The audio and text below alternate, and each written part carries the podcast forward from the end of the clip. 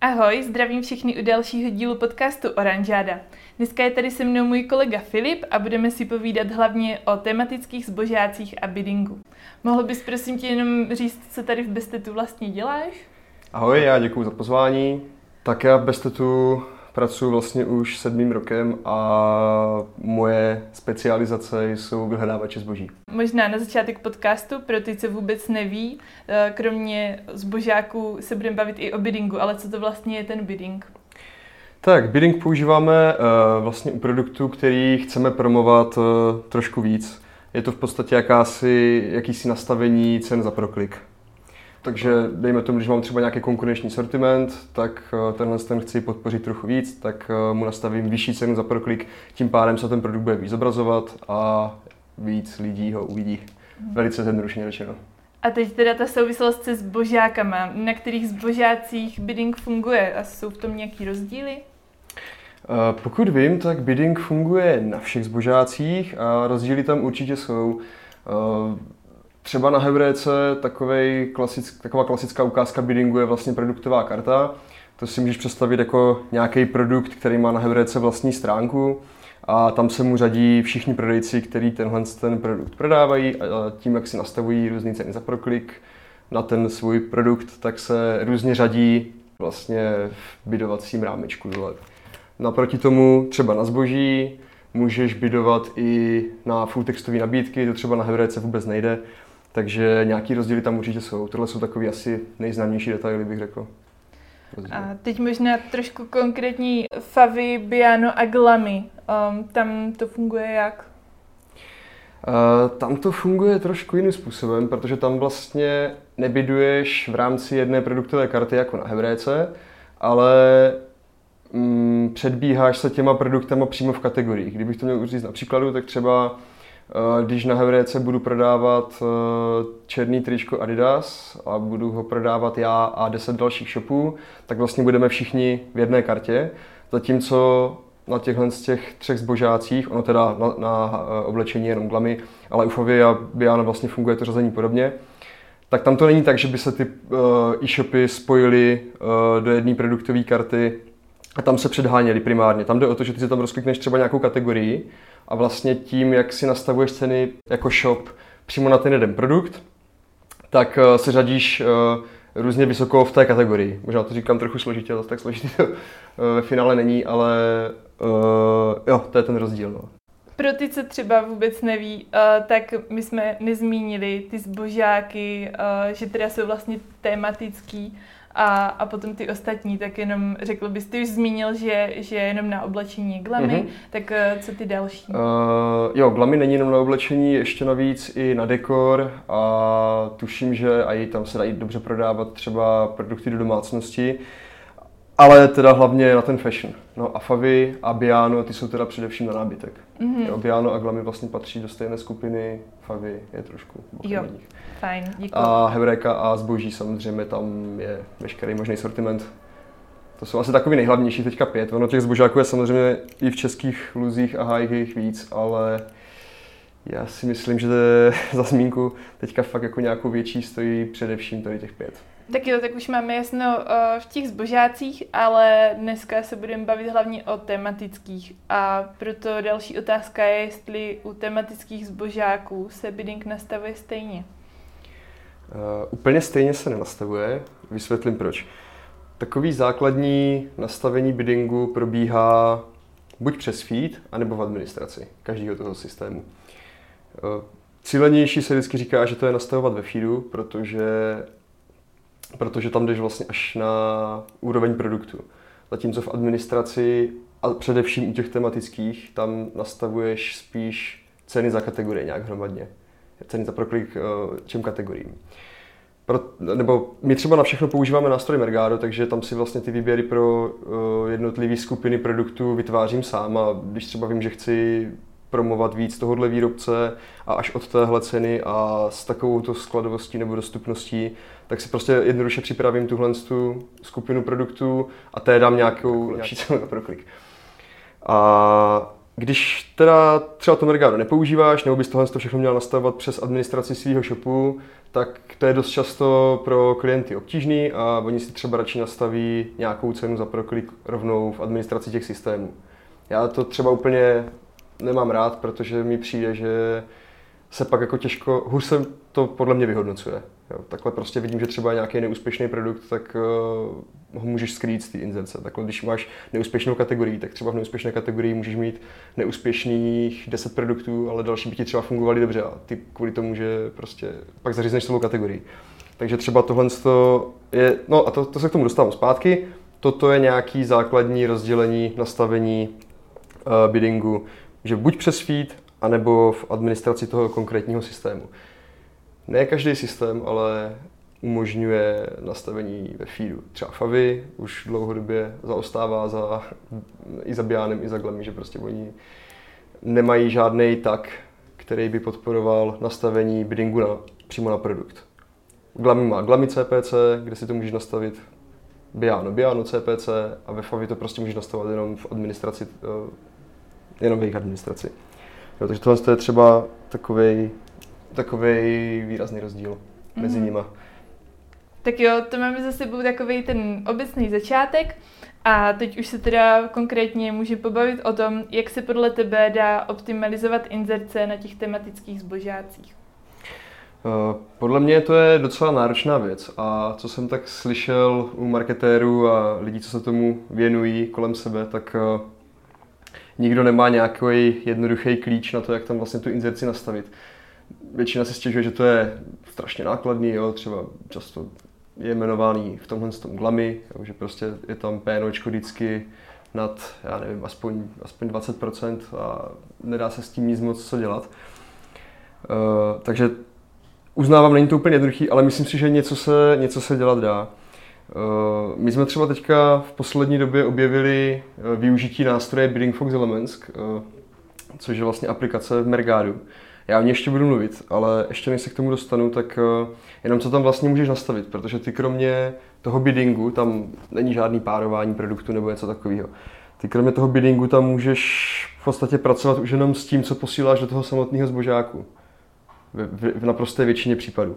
Takže to, je, to jsou tvoje data, jo? data ve feedu, kvalita dat. Takže prostě budu asi použiju takový kliše, ale když máš v pořádku popisky a když máš prostě dobře udělanou kat- eh, strukturu kategorií na shopu, tak ti to v tomhle tom hrozně pomůže. Takže ta kvalita dat určitě bych ji dal někde na přední příčku. No. Teďka, když vlastně potřebuješ třeba něco udělat s tou vysokou uh, nákladovostí. Uh, tady se dost často stane to, že snižuješ ceny za proklik, snižuješ ceny za proklik, furt ti to nevychází, až vlastně už nemáš kam snižovat a jsi na těch základních cenách třeba za kategorii nebo i za produkt, když byduješ uh, vlastně přes feed, tak eh, najednou se dostaneš do bodu, že už nevíš, co máš dělat, protože náklady jsou pořád vysoký a tržby nepřichází. A když třeba nepracuješ úplně, eh, já nevím, z Google Analytics a nekoukáš se, který produkty ti to dělají a neposkrýváš si je, tak moc nevíš, co máš dělat. Ta strategie skrývání funguje, ale je strašně časově náročná a nejsem si úplně jistý, že ji dělá většina šopařů nebo marketérů. Nám se to třeba některých klientů daří, že uh, si prostě podíváš zpětně, který produkty ti udělali vysokou nákladovost a pak je skryješ a tím vlastně i jak kdyby snížíš to uh, výsledný péročko. Jenže tohle to prostě funguje, vlastně to, je, to nefunguje dynamicky. Ty to uděláš jednou a když potom na to třeba zapomeneš nebo si to nepoznačíš, tak ten produkt budeš mít navždy skrytý, mm-hmm. pokud to třeba děláš přes Mergado jako my.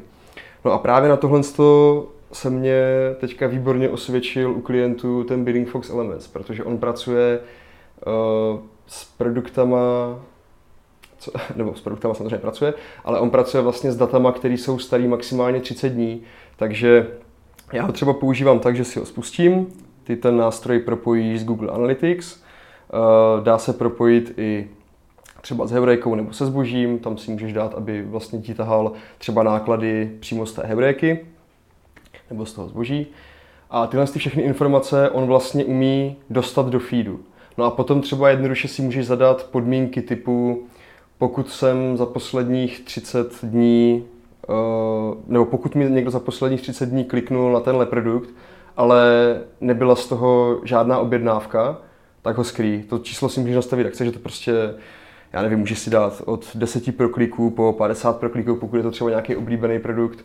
A nemusíš to ani dělat na, na třeba počet objednávek. Můžeš, to, můžeš si to třeba nastavit tak, že já nevím, třeba, mně se třeba dobře osvědčilo, pokud třeba na produkt někdo klikne více než 20krát, ale není z toho žádná výše transakce, což znam, nebo ža, Žádná objednávka za určitou hodnotu? Jo, jo, tak. Mm-hmm. Takže třeba objednávka přišla, jo, ale mm-hmm. kdyby to byla na počet objednávek, tam bude třeba jedna, dva, ale třeba to byly objednávky za pár korun. Tak si prostě nastavíš vyšší transakci. No a když ten produkt nebude splňovat tuhle tu podmínku, tak se skryje. Takže tím pádem vlastně se ti to skrývá na bázi produktů a jenom těch neúspěšných. Mm-hmm. To je vlastně, tohle mi přijde, že to je strašná síla téhle strategie, že nemusíš skrývat už konečně celý kategorie a pokud navíc třeba už seš v té fázi, jak my jsme se často ocitli, že prostě nebylo kam s tím biddingem jít dolů, tak tohle je ve ti pomůže to cílový PNOčko snížit. Nevím, možná eh, to zní teďka pro posluchače trošku složitě tady tohle vysvětlení nastavení, ale eh, chystám se o tom ještě napsat nějaký článek, takže určitě ho uvidíte u nás na Bestetu blogu. Eh, bude to trochu podrobnější a klidně se mě můžete když tak na to doptat.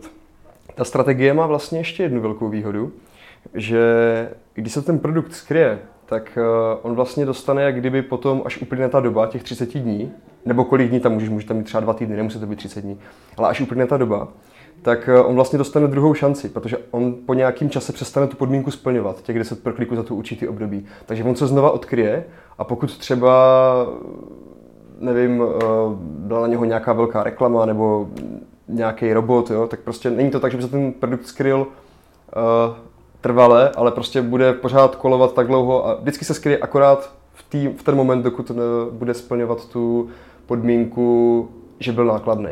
Jo, to je vlastně právě tohle, co mi na tom přijde strašně super, že už to nemusíme nikdy si pamatovat, eh, které produkty byly skrytý, ale oni se ti prostě počase odkryjou. No a když budou zase špatný a zase prostě nebudou vycházet, no tak se zase skryjou. Jo, prostě se vrátí do hry, ale pokud tam to pravidlo zase zjistí, že tady tohle nefunguje, no. tak ho schová. Přesně tak. Takže já si myslím, že ta strategie jako je fakt uh, nám zabrala zatím téměř všude. Já, co jsem se koukal teďka na výsledky za poslední dva měsíce, tak se nám to povedlo téměř u 80-90% klientů, kde jsme to nastavovali, eh, jako fakt podstatně zlepšit. Myslím to cílový PROčko. A Bidding Fox Elements, to je nějaká teda novinka, když eh, teďka z toho máte takový super výsledky? Není to novinka, ale tohle z toho využití mě napadlo až teďka nedávno. Ne, to je, to je nástroj, který vlastně, to je taková vedlejší aplikace pro Bidding Fox. A Bidding Fox funguje hlavně na Hevrece a na zboží. A to je klasický bidovací automat, jakých je tady po republice taky pár. pár jich tady je, ale eh, ten Bidding Fox Elements byl takový, takový doplněk k tomu. Mm-hmm. On prostě pracuje s datama, mm, který se tahají třeba z Analytics nebo, nebo přímo z těch, uh, přímo z těch jednotlivých zbožáků. Jo. A tady byste to používáme jenom Bidding Fox Elements nebo i nějaký jiný nástroje jste zkoušeli? Myslíš, že jestli máme dovolený tady v Bestetu používat ještě nějaký jiný nástroje? Jo, tak nějak, no. uh, jasně, tak uh, my jsme vlastně agentura, uh, takže z podstaty věci my můžeme používat uh, jakýkoliv nástroj, který nám pomůže vydělat klientům trochu lepší peníze. Ale nebudu zapírat, některé nástroje se nám používají líp než jiný. My asi nejčastěji používáme Bidding Fox. Eh, já bych určitě ještě doporučil být, ten je, ten je prostě fajn na používání. A, ale říkám, jako možný, možný, možný použití je určitě i další jako nástrojů. Mm-hmm. Vůbec se tomu nebráníme. A ještě než eh, ukončíme rozhovor, tak eh, mám takovou jednu otázku, co mě napadla, když zmiňoval tu vysokou nákladovost u produktu nebo kategorií, tak jsou nějaký další problémy, nebo jaký jsou obecně třeba nejčastější problémy, co řešíš u klientů na zbožácích? Problém uh, u mých klientů často je, že nemají čas něco řešit. Si myslím to je první problém, který jako fakt vnímám, že se zaobírají tím svým a potom třeba, když eh, ono dost věcí si uděláme sami, uděláme si dost věcí sami třeba přes Mergádu, uděláme si dost věcí sami přes jejich administraci, když nás do ní pustí, ale pak jsou některé věci, s kterými fakt potřebujeme pomoct. A když ta reakce je pomalá, nebo není žádná, jak se někdy stává, tak uh, tam si myslím, že potom vzniká nějaký problém, který stejně se zase objeví. Takže celkově to dělání těch úprav, když, když doporučíme, když nejsou zapracovaný, no tak... Jo, takže je to o té spolupráci, že to potom může fungovat mnohem líp, ale je potřeba ty návrhy zapracovat. Ano. To je jedna z věcí, teď třeba ještě napadá, uh, když třeba nemá ten klient úplně dobře zaměstnavený cíle, třeba, nebo když za tebou třeba přijde se zadáním, že bych chtěl prodávat nějakou část sortimentu, protože na ní má nejvyšší marži a všechno ostatní chce upozadit a chce prodávat vyloženě jenom tuhle tu třeba značku. A ty se na to podíváš a když se třeba koukneš potom na ty zbožáky, tak vidíš, že vlastně on je třeba o 40% dražší než konkurence. Ale právě proto tam má tu nejvyšší marži. Jo? Takže on prostě právě tohle chce prodávat, protože na tom by nejvíc vydělal. Jenže tohle to zboží ty mu nikdy neprodáš, protože mm-hmm. pokud to někdo má třeba za, já nevím, 700 a on prodává za 1100, Jo. tak to prostě, tak, by tam tak se můžeš snažit nevím, jaká přidaná hodnota, aby, aby to dotáhla. Možná by to šlo, ale je to někdy těžký. Mm. No. no a ještě uh, taky třeba mě napadá, že někdy dost často klient naletí nějakému vykukovi, který mu naslibuje hory doly, ať už uh, je to nějaký freelancer nebo nějaká agentura. Uh, a tam třeba, já jsem třeba viděl jednou, když se bavíme teda dneska o biddingu, kde vlastně byl podstatě prodaný produkt uh, biddingového nástroje a bylo to prodaný klientovi, který ten bidding nemohl používat, poněvadž prodával unikátní sortiment. Jo, takže vlastně ta agentura aha, nejmenovaná, aha. která to udělala, tak vlastně mu prodala ten svůj nástroj, přesto, hmm. že tomu klientovi to bylo úplně k ničemu. Hmm. A on to dlouhý roky platil, tak jsem aspoň poradil, ať to prostě vypne, poněvadž jemu to fakt bylo úplně k ničemu. Prostě Jasně. on prodával nějaký trička, prodával to sám a měl bídovací nástroj do produktových karet, takže to bylo hmm. úplně zbytečné. Hmm. Takže jak jo, já... a to potom nabourá tu důvěru, že už, už mají no. k tomu předsudky, že to prostě nefunguje to a všechno Takže špatně. jak já rád říkám, i mezi online agenturami máme své populisty. Tak jo, Filipe, eh, díky. Jsem ráda, že jsem se dozvěděla eh, nějaký novinky ze světa zbožáku, trošku nakoukla, co vlastně děláte. A mohl bys možná nakonec i něco ještě, co bys chtěl dodat, říct? Eh, já bych chtěl říct, že pokud si nevíte rady na eh, třeba v Bianu nebo Favi s vysokou nákladovostí, zkuste tady tohle, co jsem, o čem jsem dneska mluvil, protože opravdu mě to, mě to zatím zabírá téměř všude. A kdybyste nevěděli, jak to nastavit, nebo vám to nebylo jasný z toho článku, který ještě napíšu, tak mi můžete napsat na mail nebo zavolat a já vám zkusím poradit. Určitě, nebo se nám ozvěte do komentářů na, na sítě kdykoliv a my to Filipovi nějak doručíme. Tak jo, díky, že jsi dneska udělal čas a třeba zase někdy příště. Dobře, díky za pozvání, mějte se. Ahoj.